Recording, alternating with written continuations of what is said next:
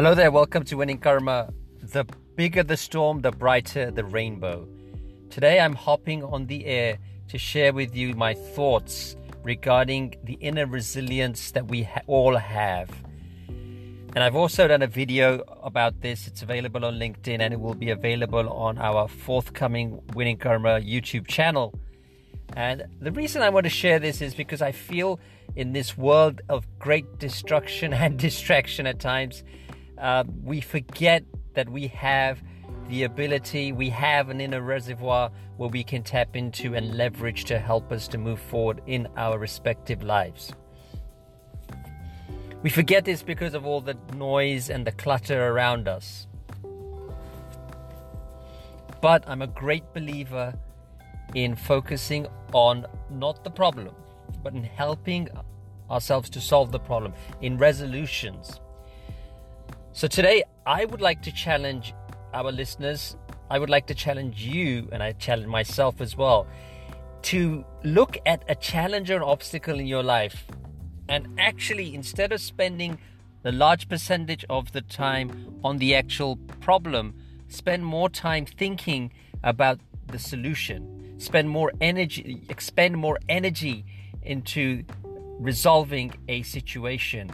And then you may even leave a comment, you may report back and leave a recording and let me know how it is all going. Because I can tell you that what I have seen over the years when I've asked people not to focus on the problem, but actually on the resolution, on finding the energy, the resources, and committing to a path that will lead towards greater hope and also excellence. And that is what it's about. And what I want to suggest and say with great love, honor, and respect for you, and my love for you, is that I would like everyone that listens to this podcast to look at a challenge because we all go through life, okay?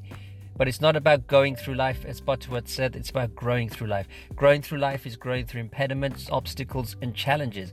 And I, I, I want to say this with great love and honor that I believe in you and I know you can change. I know you can create situations that are very hopeful, that are very productive, and that will help to drive change. So today, it's a challenge.